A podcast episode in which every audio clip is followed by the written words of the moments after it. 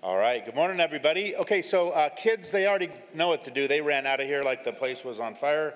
And the youth, you guys are also dismissed. Uh, so, middle school, high school, uh, Pastor Chris is going to take you out today. And um, so, next week for our, our Agape Fellowship, the youth again are hosting our 4th of July kind of agape meal. Uh, it's going to be a hot dog bar, and uh, what we wanted to say is certainly nobody needs to bring anything. We'll have everything. But if you want to bring something, you can swing by the info table and uh, just let them know. You can just sign up for whatever it is you want to bring. Nobody's going to be assigned anything, but if you love to bring stuff for, uh, for potluck, you are welcome to do that. Um, just uh, want everybody to have that opportunity. We had a great a wonderful time together uh, at our Friday night fellowship uh, a couple nights ago. So if you weren't able to join us this time, we're going to do another one uh, in July at the Nelson's home, and then probably another one uh, in August, at least once a month. So it was a great time. So hopefully you can come out to one of those uh, other ones. As Pastor Chris said, uh, what a blessing today to have Paul and Bethany with us. A long-time part of our CSAMV family, and you may remember it was how long ago? A year, two? Almost a year ago? We sent them out as missionaries to Texas, and somebody needs to take the gospel to Texas, and they're the ones that the Lord called to do it. So they're suffering in Texas and uh, decided to take a break from the tornadoes and the hail and the 120% humidity and come hang out with us for a week. So blessed to have them. Um, same team that uh, is leading worship this morning is the team that's leading tonight for the Exalt night. So if you've never been to one of these um, Sunday night nights of worship, I would really encourage you to come out tonight. It's just a slice of heaven as we just all worship together.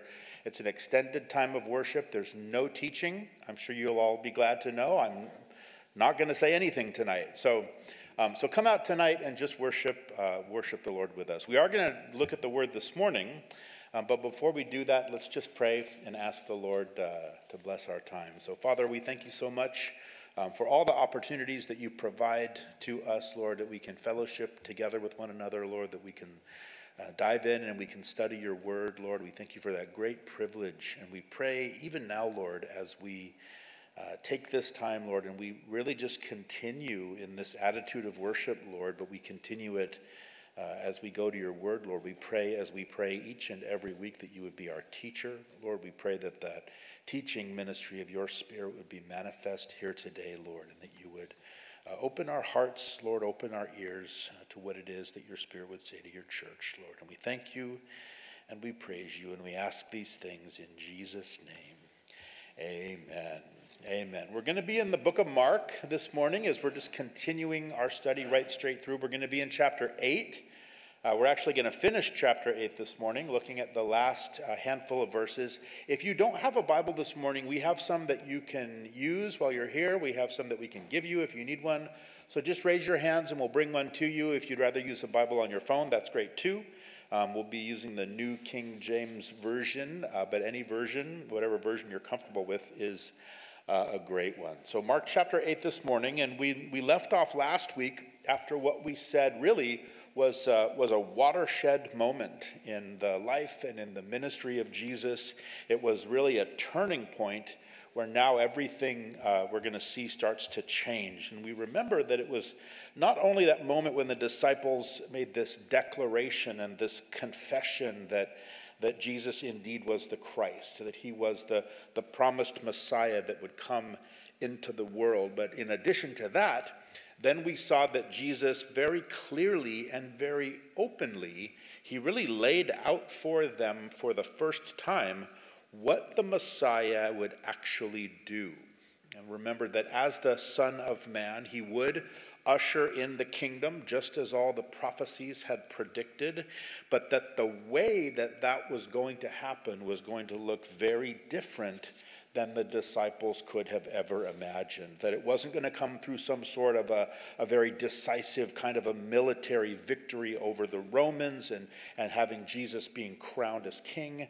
But as Jesus explained, it was instead going to come through his suffering and through his rejection through his death and ultimately through his resurrection. And we remember at this point that Jesus is in kind of this final portion of his three and a half years of public ministry. He is very much headed toward the cross. All these things that are about to happen to him in Jerusalem are right around the corner, probably roughly about five months away from dying on the cross for our sins at this point. And so his attention, we're going to see increasingly, is laser focused on Calvary, right? And really on preparing his disciples for what was coming next. And so he's kind of declared to them that things are hard now, but now he tells them that things are about to get harder. And in fact, things are going to get a lot harder between now and the time when the, his ministry ended. And we remember that this was just such a mind blower for the guys last week. And we watched as poor Peter decided, remember, he was going to step in and sort of help Jesus out, kind of set him straight on some things. And remember, it didn't work out too well for Peter right? Peter tried to rebuke Jesus. Jesus turned around and rebuked Peter and effectively told him that he just wasn't looking at things with the right perspective.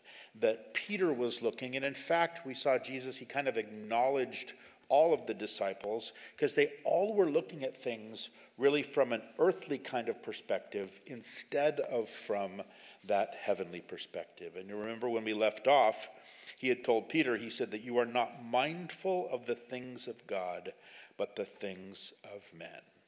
And so it's really this exact scene now that has set the stage for everything we're going to see this morning.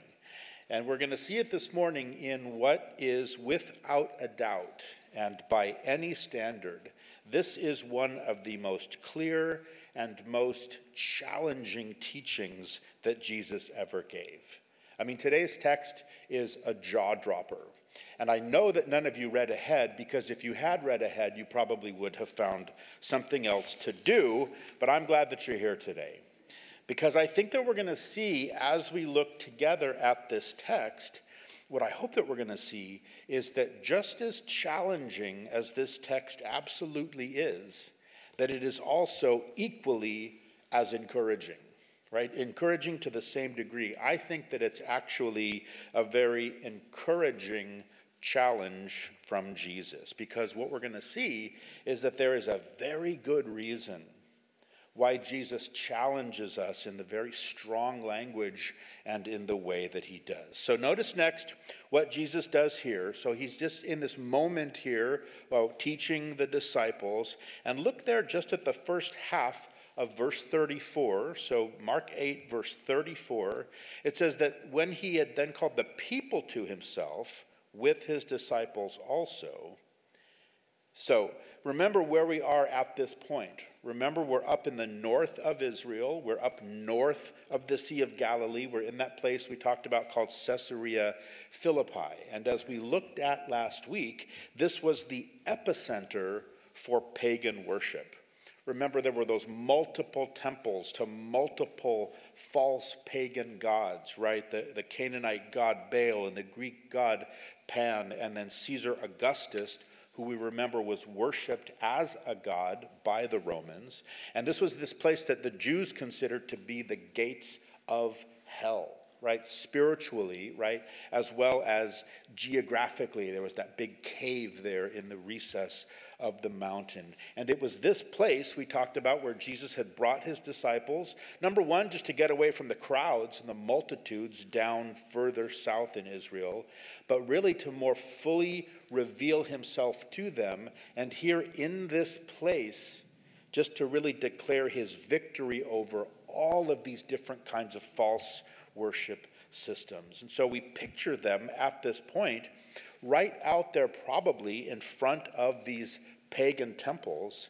And what we see here is that what Jesus has to say next is so important that he actually turns and he invites all of the curious onlookers, right? People that were probably hovering at a distance, he invites them to join in.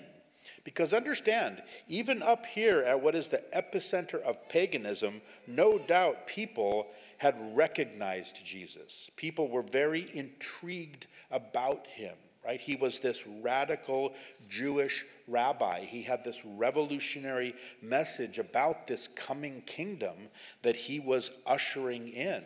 And so now Jesus now invites them in to hear a little bit more about this kingdom. So look at the rest of verse 34. It says, When he had called the people to himself with his disciples also, he said to them, Whoever desires to come after me, let him deny himself and take up his cross and follow me. Now, if we thought that the minds of the disciples were reeling before, we can only imagine what a statement like this would have done in their hearts because this conversation had now gone way more than just a theological one. This had now turned into a very practical, a very personal kind of a discussion, right? He had already called these men to follow him, and it was bad enough that they just heard that Jesus was going to suffer and be rejected only to die on a cross. And now Jesus is effectively telling them that they were being called to do the very same thing. And let's make no mistake this morning that Jesus is still saying that very same thing to each and every one of us today. Notice again, he's training the 12, but Mark very specifically tells us that he called the other people also to him. He calls these other people to tell them what he's about to tell them. So this is not just for the 12. What Jesus is telling us here is for us, right? It's for whoever. These things that he says to them, these things that he, these things that he's saying to this crowd are the very same things that he would say to us here this morning. So this is a very personal, a very practical challenge for every single one of us. Because this passage is famously referred to as Jesus declaring what we could call the cost of discipleship to his disciples, right? To any and all of his disciples. Remember, he just explained to them that the kingdom he was bringing about was going to come about in a very different kind of a way. Now he's telling them that the ways of the kingdom are going to be very different than anything they could have dreamed right? We're all invited to be a part of this kingdom, but now this is what it looked like to be citizens in that kingdom, right? As Jesus just said, it looks like denying yourself, taking up the cross, and following Jesus. And these words, as we learn what they really mean, they really challenge us. As Jesus very succinctly lays out what it really looks like to follow him, right? For whoever desires to come after him. Now, you guys don't need to shout out, you don't need to raise your hand, but how many of us here want to just come after Jesus and really follow him in this life? And I'm going to go out on a limb and I'm going to guess that it's most of us, or you would be doing something else entirely on a Sunday morning like this, right? But here we are, right? We're born again by the Holy Spirit. We've been delivered from the power of darkness. Our feet have been set, the Bible says, on this solid rock. We have this whole new life now that's in front of us. And we say, you know what? I want to live for the Lord. I want to go forward in the things of the Lord. And we wonder, what does it take, right? What does it look like what does it look like to, to go where Jesus would go and to say the things that Jesus would say once he got there? How does a person live that kind of a life? Well, we don't have to wonder anymore because Jesus tells us exactly that, and he gives it to us in three simple steps. Right? This is like one of those best selling Christian books, right? Jesus' three simple steps to following after him.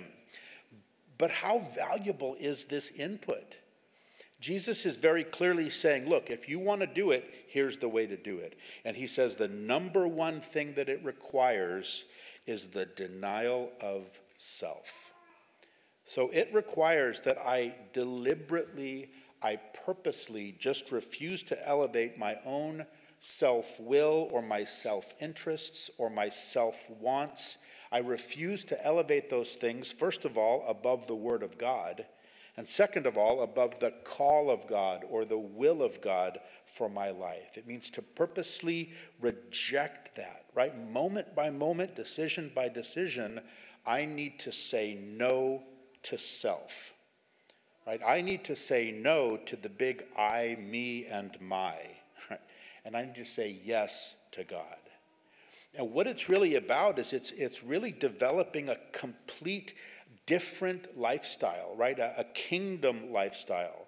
We develop it by the power of the Holy Spirit, but developing of a lifestyle that just says no to anything that would come into conflict with God's word or anything that would mean abandoning God's good plan for my life because of the hardship that, that following after that or the self sacrifice that it would require. You know, it demands that we say yes to anything that God's word requires of us. What it really means is elevating His word and His priorities above my own for my life.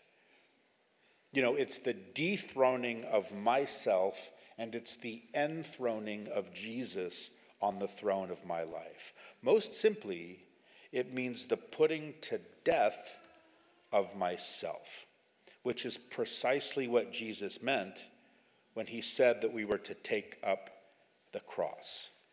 Understand, the cross in that day was nothing less than an instrument of painful execution. Now, we have sort of romanticized the cross, right? Because to us, it's symbolic of something that's ultimately beautiful. But in that time, it was an awful, ugly, and a heinous sentence of death. And sometimes you'll hear a, a, a, preacher kind of liken it, you know, like to the electric chair or to the gas chamber, right? And, and that sort of, I think, helps us to a point. But I think it doesn't really even begin to paint the entire picture because, again, beyond just being a means of execution, the cross was disdainful. It was denigrating, it was humiliating, and it was all of those things by design. It was the worst possible humiliation that anyone could suffer. At that time, a Roman citizen, if they were going to be put to death, they would have been beheaded. You were not allowed to crucify a Roman citizen. So when you saw a person carrying their cross, you knew not only were they on their way to die, but they were on their way to die a very painfully slow process of death. Right? So death by crucifixion didn't mean just death.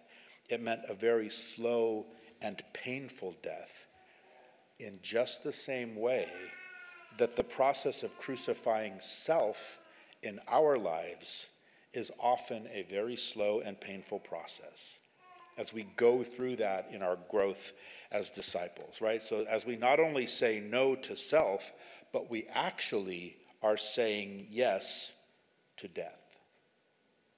Death of that old person that we were. So, both the denying of self, the taking up of cro- the cross, right? His cross as our cross. It's a picture of just this absolute submission to the will of God at whatever the cost is.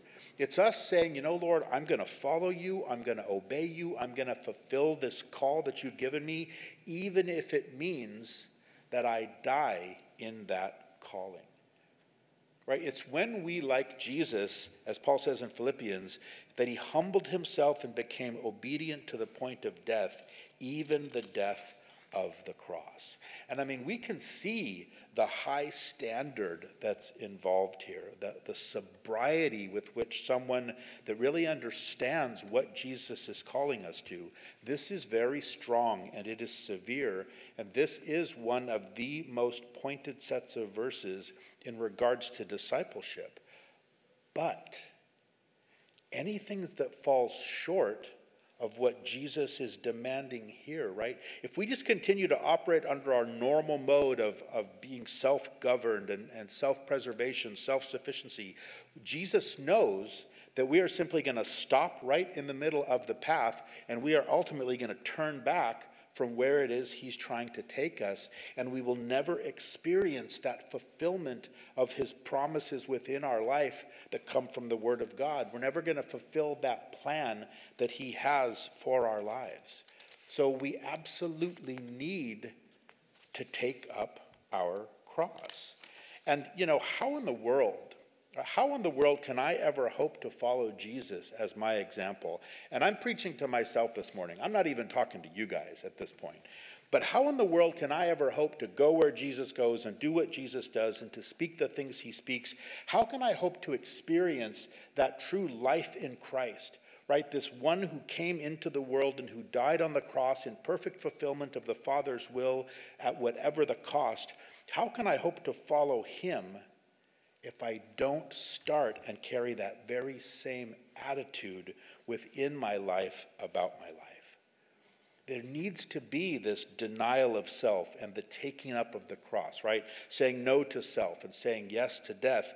And then, third, very simply, I need to follow him. And the idea here is that we need to allow him to take the lead, right? We need to let Jesus lead because despite what the bumper sticker says, Jesus is not the co pilot, he's the pilot right? He's the leader in this relationship. And like it says there, if Jesus is your co pilot, you ought to switch seats because he needs to be flying this thing, right? We need to allow him to take the lead and need to allow him to be the one that determines the direction of our lives. And then we need to follow after him so very closely in that. And I think that this part it, it, you know, it speaks of this beautiful personal relationship, right? Of speaking, uh, of sticking closely after as we're following Jesus. And I think that this is maybe the greatest key to the longevity in our Christian life. This is the key to an obedient Christian life. It's absolutely vital, probably the most vital thing to us staying faithful to God and His calling on our lives. And it's, the, it's that point where our personal relationship with Jesus Christ truly means more to us than anything else. It means more to us than anything that the world or the flesh or the devil can offer us to walk away from it all. And for that relationship really to have that kind of a priceless value to us. You know, to where we say whatever it is that might tempt us to drift away from walking closely with Jesus, where I just know that if I even just take half a step back, from trying to walk as closely as I can with Him each day in and out. But I know the moment I even just take half a step back from that to indulge in some kind of sin, I know you might not even recognize me in a week. But where that intimate relationship is so precious and it's so personal and it's so daily and so rich that we just wouldn't give it up for anything at all. That's the kind of relationship God is calling us into. And that relationship is the key to continuing in the relationship, to being faithful, right? It's that depth of that kind of beauty where we value it as the most important, most influential relationship in our life. And I know that this seems like serious business. And I know it because, first of all, I can see your eyes glossing over and there's more of you now with crossed arms than there were when we started. But the truth is, look, here's the bad. Jesus is saying this is simply the baseline for a real relationship, a discipleship. Jesus isn't saying, look, if you want to be part of like the Navy SEAL Christians or the Green Beret Christians, right? The elite of the elite Christians. No, that's not what he's talking about. He is talking about the normal Christian life as he defines it and we're going to see why in the very next verse. But for each one of us as Christians, there has to be that moment in time where I just say, you know what? I am just sick of this self dominated life. That moment in time where I recognize that I am the single greatest enemy to my own Christian walk and to moving forward in it. And I realize that I'm just tired of living this kind of a hybrid thing where I'm half devoted to God, but I'm sort of half still in the world under this weight of the selfishness, where I come to that place where all I want to do is surrender to the full demands of this Christian life and just choose by the grace of God to try to live that kind of life out by the power of the Spirit, whatever it costs me. It's just simply settling the issue of the lordship of Jesus in my life. And the Apostle Paul, of course, he put it so well. This is what it looks like.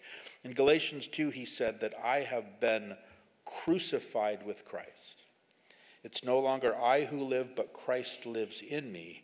And the life which I now live in the flesh, I live by faith in the Son of God, who loved me and gave himself for me. That's what Jesus is communicating here. And it's not just kind of a point in a sermon. This is very, very real. It's very, very important. If we're going to follow Jesus, we have to get very good at telling ourselves no. And the reason that this is so important for any Christian who's trying to come after Jesus is because the place that my selfishness will lead me in life, right, the path that it will put me on in life, and where Jesus is trying to lead me in life and the path that he's trying to put me on in life, they are two entirely different paths. They are two entirely different qualities of life. So, this is a real decision that we need to make in all of this. A person needs to decide, and the sooner the better, right, which road I want to spend my life on and what, what do I want to commit my life to. Now, that was a lot, wasn't it? Right? I know that was a lot. And I believe that Jesus fully understands that that was a lot. He understands the, the strength of the demands, right? He understands the great strength and the great difficulty of this great call that he's put on each one of us and the challenge that it is.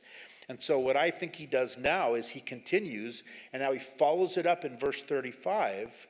He follows up this great challenge of verse 34 with some great encouragement in verse 35. So, he just said, Follow me to your death and then in verse 35, he says, For whoever desires to save his life will lose it, but whoever loses his life for my sake and the gospel's will save it.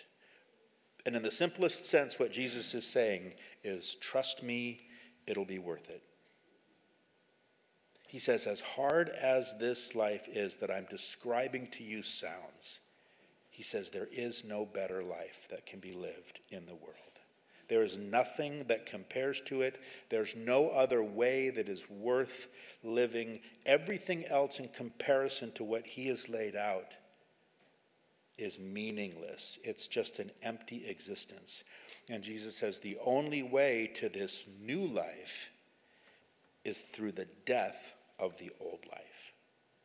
Because if we just keep our lives under our own stubborn self control, we're going to continue in this self directed life. We're going to continue to make self supreme as it relates to the, the decisions that we make and how we live and where we go. And Jesus says that as we do that, we will lose our life, right? We will completely miss out on our life. Because true life, right, not just existence, but real life as God intended life to be a life that's meaningful and has purpose and that has substance to it as a result, that kind of life is found only in following the Lord. So it's, it's only as we say no to self and we say yes to death and we let Jesus lead, only then do we find life as it was intended to be. As hard as it might be, this is where true life is found. And to do anything other than what he describes there in verse 34, if we do anything other than deny self, crucify self, follow after Jesus, to do anything less than that is to miss life. It's to miss it maybe by degrees or it's to miss it entirely. Because this is the life that we have been created for. I love it in Acts 17 where Paul says that it's in Him, right? In God that we live and we move and we have our being. To the Philippians, he declared that for me to live is Christ and to die is gain. To the Colossians, the Apostle Paul said that you died and your life is hidden with Christ in God. Now, here's the problem we now have this incredible clash. We have this epic countercultural clash between what Jesus is saying here as we compare that to the values and the priorities of the Western world. And even more so, more specifically, it is so countercultural to American culture and to American philosophy and what we all know as the American dream.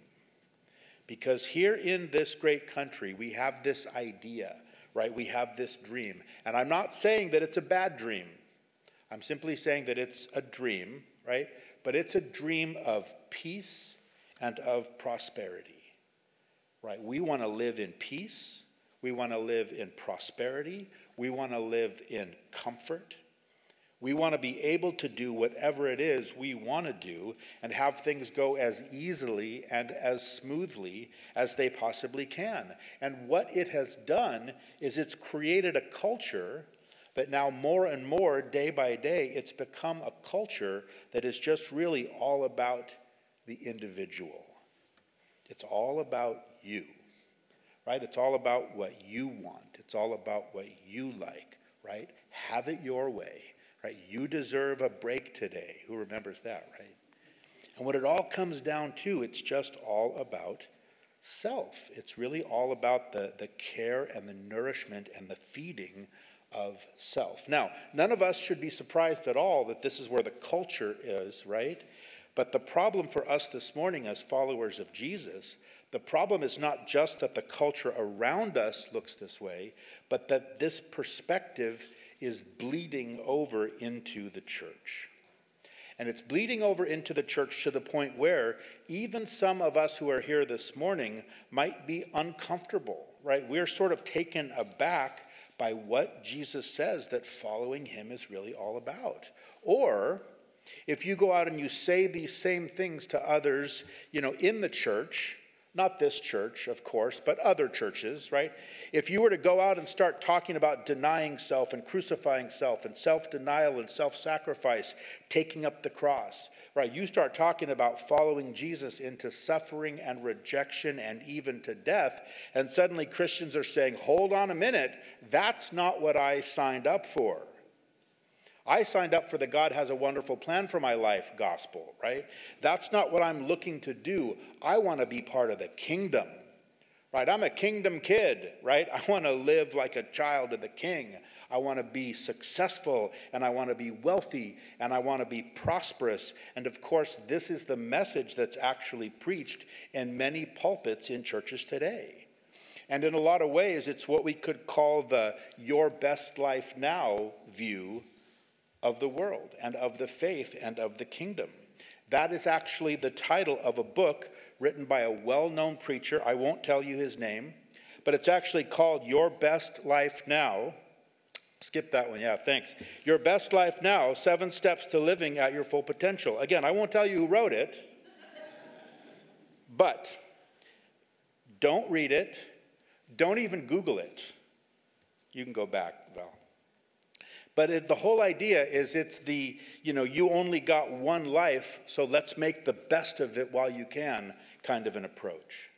And here's the thing is that the premise of that approach isn't even necessarily that wrong. It's the approach to the approach that is categorically incorrect because they're going about it in exactly the wrong way. They're going about it through the elevating and the developing and the embracing of the self which sounds a little bit different than what Jesus is talking about here when he talks about the denial and the crucifying of self. There is such an emphasis in our culture of finding yourself and fulfilling yourself, whatever that happens to look like, right? People are trying to find it in all the wrong places, right? Years ago, you guys remember that song if you're kind of old, right? It was called Looking for Love in All the Wrong Places, but it was about cowboys, right? And it was about dating.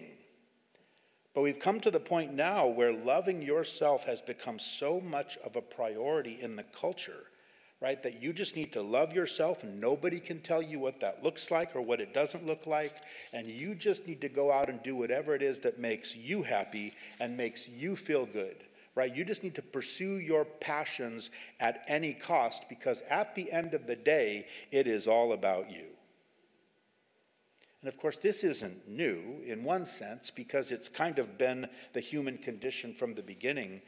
But, but, I think it does seem like it's new in the sense that this is now really the dominating kind of cultural mindset. And again, it's this mindset that's creeping in to our churches, that ultimately everything is revolving around you and your happiness. And so I think that the anthem really for today's people is they're looking for life in all the wrong places. Right? We talked last week about people desperately looking for an identity, and they think they're going to find it in themselves. Right? They think they're going to find identity in, in what their preference is, or what their orientation is, or what group they best identify with. And so they reject Jesus because of it. But here's the irony is that the only thing that actually answers the question of identity is the gospel of Jesus Christ. Because the gospel of Jesus Christ tells us that we were created by a loving God to find our identity and our satisfaction through our relationship with Him. And all of this that the culture warriors are so adamantly promoting as the path to self fulfillment, it is all simply a lie from the enemy. And it's designed to distract us and to draw us away from what our Creator knows will only ultimately provide for our satisfaction. And so here comes Jesus, right, in this challenging text, and he says, Look, if you buy into that, and if you do something other than what I'm telling you you need to do, you may live out all the years of your life, but you will miss life in its entirety. You will miss the purpose of life. Now, I'm not one for creeds and, and catechisms, but but along these lines, it was the Westminster Confession of Faith, right, which was created in the 1600s by a group of Bible scholars and theologians. They were really just trying to get to the essence of what the Christian faith was about. They were trying to uphold the authority of the scriptures. But I think that it gets right to the heart of this issue because at the very beginning it asks, What is the chief end of man? And then it answers, Man's chief end is to glorify God and to enjoy Him forever. That's where true life is found. That's where meaning and purpose and depth of existence is found in life. It's knowing Him and obeying Him and serving Him at whatever cost to my life to do it.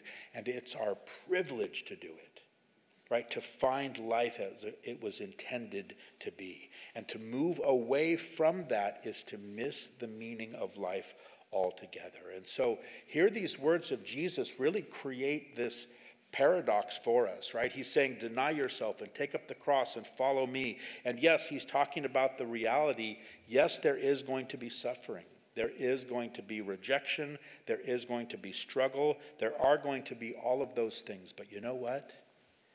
Right in the middle of all of that, there's going to be righteousness, and there's going to be peace, and there's going to be joy that nothing else in this world can ever compare with. Right? Paul talks about it. He calls it the peace of God that surpasses all understanding. And he says that it will guard our hearts and our minds through Christ Jesus. We now have the peace of God because the gospel of Jesus Christ has put us at peace with God. Right? True peace, happiness, joy, uh, all the riches of the world can never provide us. Years ago, I would travel each year, sometimes to these very small and remote villages in India and in Nepal, and we would teach in these pastoral training schools um, for the native pastors. And in some of these areas, as Westerners, we were overcome, especially on the early trips, we were overcome as we came face to face with the kinds of poverty and disease and the real sickness and the real suffering, sickness and suffering like we simply do not know here. And I remember being so moved in the midst of that scene because what was astounding was that these people who were believers, who were there and had trusted in Jesus, they were so full of joy. They were so full of contentment, and it just simply radiated from their faces. And these were people that didn't have any of the things that we have here in the West. They didn't have any of the comforts, they didn't have any of what we would consider to be basic necessities. But they were more perfectly contented and they were more filled with joy, right? True gospel joy and true gospel contentment. And it made its mark on my heart in a permanent marker. That you truly can have all the stuff the world says that you ought to have, and you can still be the most miserable person in the world. Or you can be like these outcast children who are untouchable according to their society, but they have Jesus. And none of that other stuff even matters at all. And so you think about this is where the trade off is. And we here, it's so easy for us we get caught up looking at the lifestyles of the rich and famous, right? It's just a flip away of the channel on reality TV. And it's this perfect picture of the perfect life, and it looks so amazing and it looks so wonderful, and this is what you want to strive for, right? But you don't need to look very hard to realize that it's just a facade. That those people are terribly messed up oftentimes, and often hurting in deep ways, and many of their lives are so very miserable just below that veneer. And that's why they are in and out of rehab. That's why they're in and out of marriages. That's why they're in and out of relationships and in and out of their substance abuse and all these different kinds of things, right? And this is such an important point for us to understand Right? And just in case it wasn't clear, in case it wasn't crystal clear enough the way that Jesus just said it, he's now going to say it in a different way. Now he's going to put it in really practical and even eternal terms. Look at verses 36 and 37. He says, For what will it profit a man if he gains the whole world and loses his own soul? Or what will a man give in exchange for his soul? So here are these penetrating, right? Really practical, rhetorical questions. He's almost putting things in, you know, economic terms that everybody could identify with. He's reinforcing that paradox that he just laid out in verse 35, right? That we have to lose our life to find it. But he's also now highlighting the eternal consequences of making the wrong choices in this life right? It's a warning about the dangers of departing from God's will for our lives, leaving those demands that He made for us in verse 34, abandoning those things to go after material things. And Jesus says, look what He says. He says that all of the material things in the world, right? Even if any of us could get everything in the entire world, right, including all the power that goes with it, Jesus says that even all of that are not worth missing a life of obedience to God and of service to God, and then ultimately missing out on an eternity spent in heaven with God. Because here Jesus certainly seems to take things right from the temporal off into the eternal. And he's really challenging us to focus on eternity even during this life there, every one of us in this room would agree that we would not, you know, sell our soul to Satan for even a billion dollars. And yet, in actuality, what do we do? We very often give it away for a whole lot less.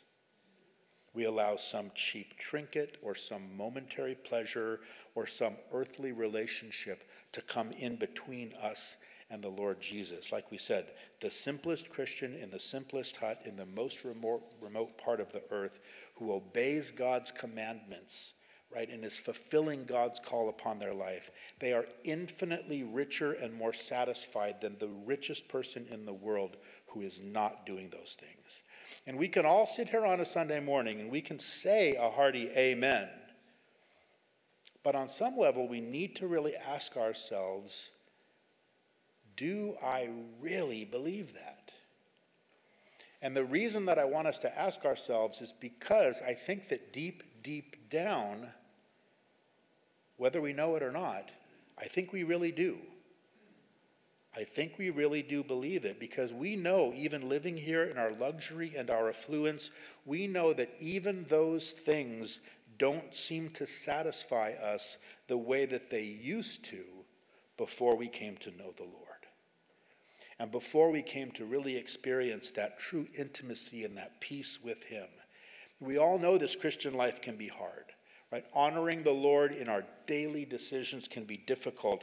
And in many ways, it is. It's a long, slow, painful death of our flesh as we have to say no to all kinds of things that seem completely fine for other people.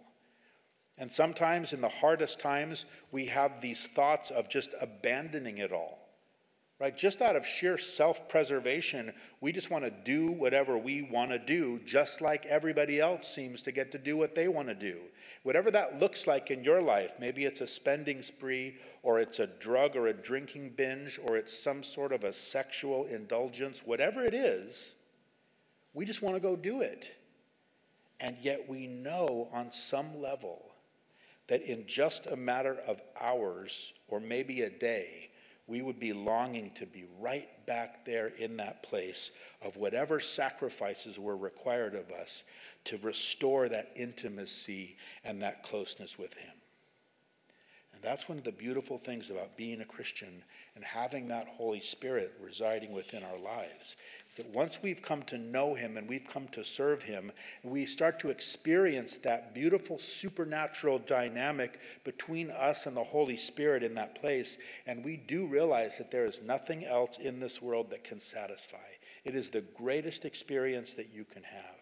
And to be a spirit filled Christian and to be a serving Christian is to be forever spoiled from returning back into the world. And that's exactly why, remember when Jesus spoke, he gave that great sermon to that great crowd.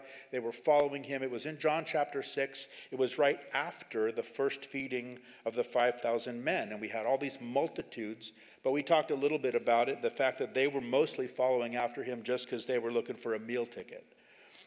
But that's when he took that occasion, he starts to speak to them about the fact that he is the very bread of life that came down from heaven the bread of life that satisfies. And then he started talking to them about eating his body and drinking his blood, right? In other words, you know, imparting his life into their life, following after him, right? And what John tells us is that at that point, most of that huge crowd starts to fall away.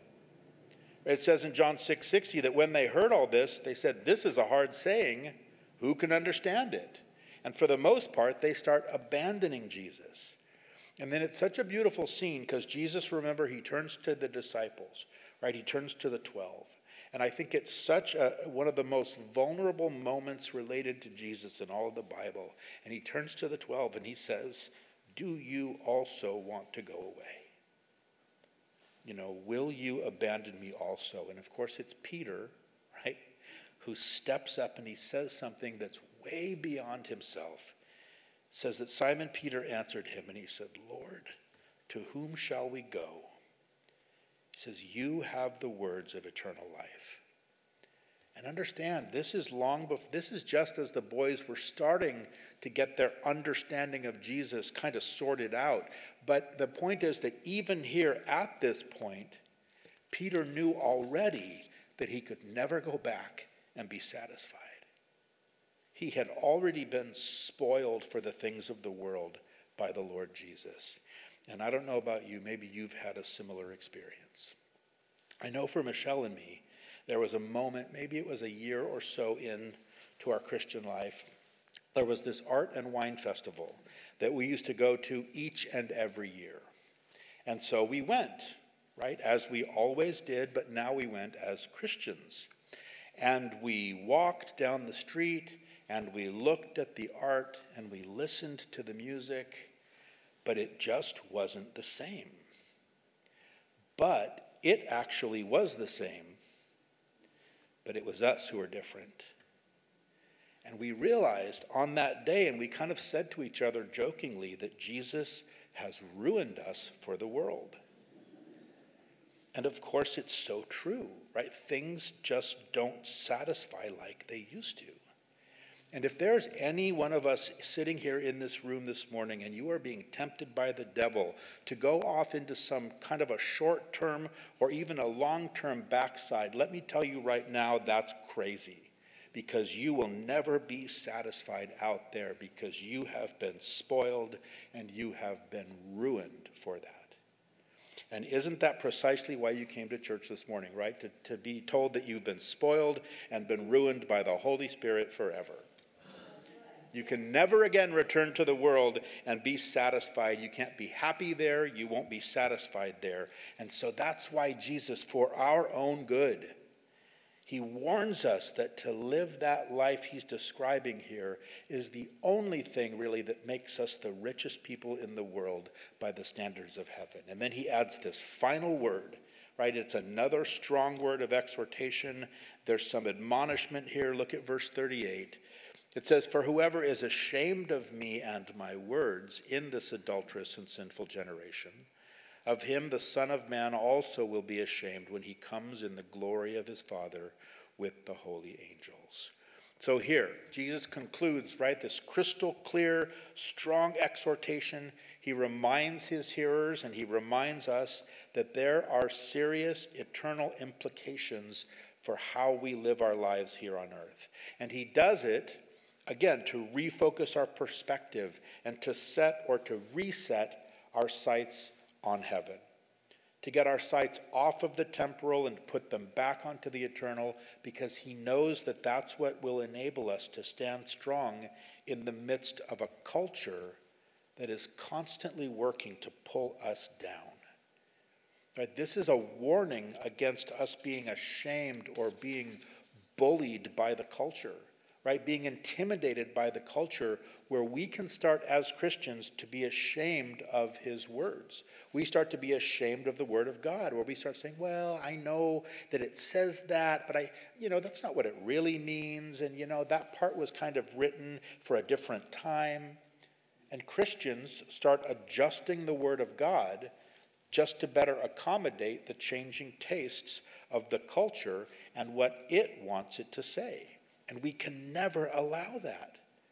We can never allow that shame into our lives or the fear of man in our lives to silence us or cause us to deny the Lord or to shy away from anything less than a wholehearted service and stand for Him. Right? We need to do it gracious, graciously and patiently and lovingly, but never forget we are on the right side of this equation. It doesn't take but a brief look at the world around us to see the mess that the world is in morally and spiritually and socially. And you just look at the casualties that the philosophies of man and man's definition of right and wrong and what those things have produced. I mean, really, the irony here is that it's the world who should be ashamed of what it now calls truth. It's the world that should be ashamed at what it defines as the meaning of life, when it's just simply been proven untrue in every life, in every single generation. But Jesus assures us, he fixes our eyes back on eternity, and he reminds us that the kingdom, right, his kingdom, it is coming in its fullness at the end of all this mess, and it's that kingdom that we need to be focused on and living for. And until then, we live here on this journey through this world that we know isn't our home, and we do it following a different kind of a king, right? We do it following the true king. But here's what we need to understand He is a king now who's in exile. Right? So we're living in a time of Jesus' exile. And we need to stand here with our king in exile right? The true Messiah, the King of Israel, is in exile. He's exiled from Israel, he's exiled from the world today. You know, you can go out in public and you can preach just about any religion you want. And you might get a few people rolling their eyes, or you might get a great crowd wanting to join up. But you go out there and you preach Jesus Christ. And you preach the cross. You preach him crucified and risen from the dead to pay for the sins of the. You know, you try that. You try to pray in Jesus' name before a football game, and nobody wants to hear that message because the king is still in exile. But we're living here now as citizens of his kingdom. And as he just laid out for us this morning, it's a very different kind of kingdom with very different terms of citizenship. And so we are now losing our lives, but we're losing them for him. And I'll just say this in closing. Notice again in verse 35, Jesus says that whoever loses his life for my sake and the gospel's will save it. So we're losing our lives for the sake of Jesus and for the sake of his gospel message. That's what we're losing our lives for. We are giving up our lives. We are putting the flesh to death for something that is so much bigger than just ourselves. We talked a little bit about it last week, right? We're living in the day of the cause, right? All the causes that people are taking up like never before. Well, I will tell you about a great cause. It's the cause of the gospel of Jesus Christ. It's the cause of being able to extend to people that incredible offer of forgiveness and of hope and of peace and of a restored relationship with the God of the universe right? The one who so uniquely and beautifully and individually created each and every person to be in relationship with him. It's like Paul says to the Corinthians that God's given us this ministry of reconciliation, that God was reconciling the world in himself uh, to himself in Christ, not counting people's sins against them, and he's committed to us the message of reconciliation. So that's what Jesus says we should lose our lives for. And I think that this is important because I think it adds a little bit of closing clarity here, right? To what it is that Jesus asking of us. It kind of gives some specific definition on what really living for God actually looks like. But to live for God simply means to live for the gospel. It means to live for the kingdom.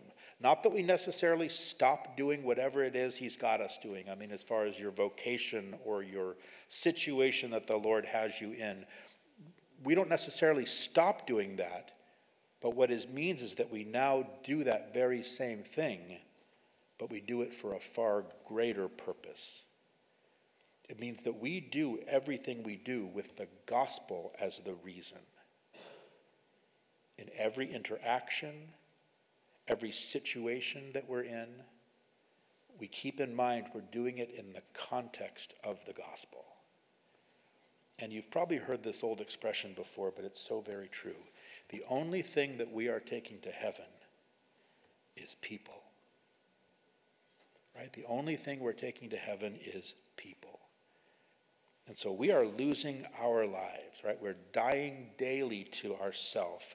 We are losing our lives so that they can find theirs. Right? Just like our King Jesus did for us. Amen? That's a good place for me to just stop, quit. Amen. Let's pray. Father, we thank you, Lord, for your word. Lord, as challenging as this text is, Lord, for so many, I pray, Lord, that we would see the encouragement in it, Lord, that with the challenge comes a promise, Lord, of life as you intended it, Lord, of fulfillment and of satisfaction on a level that most people never understand. And so, Father, I pray in each of our hearts, Lord, that you would um, just quicken our hearts, Lord, that these truths would be real to us, Lord, and that they would come alive for us. Lord, I pray that you would help to strengthen us as we purpose in our hearts to, um, to do these things, Lord, as you commanded. And so, Father, we thank you and we praise you, Lord, in Jesus' name. And all God's people said, Amen.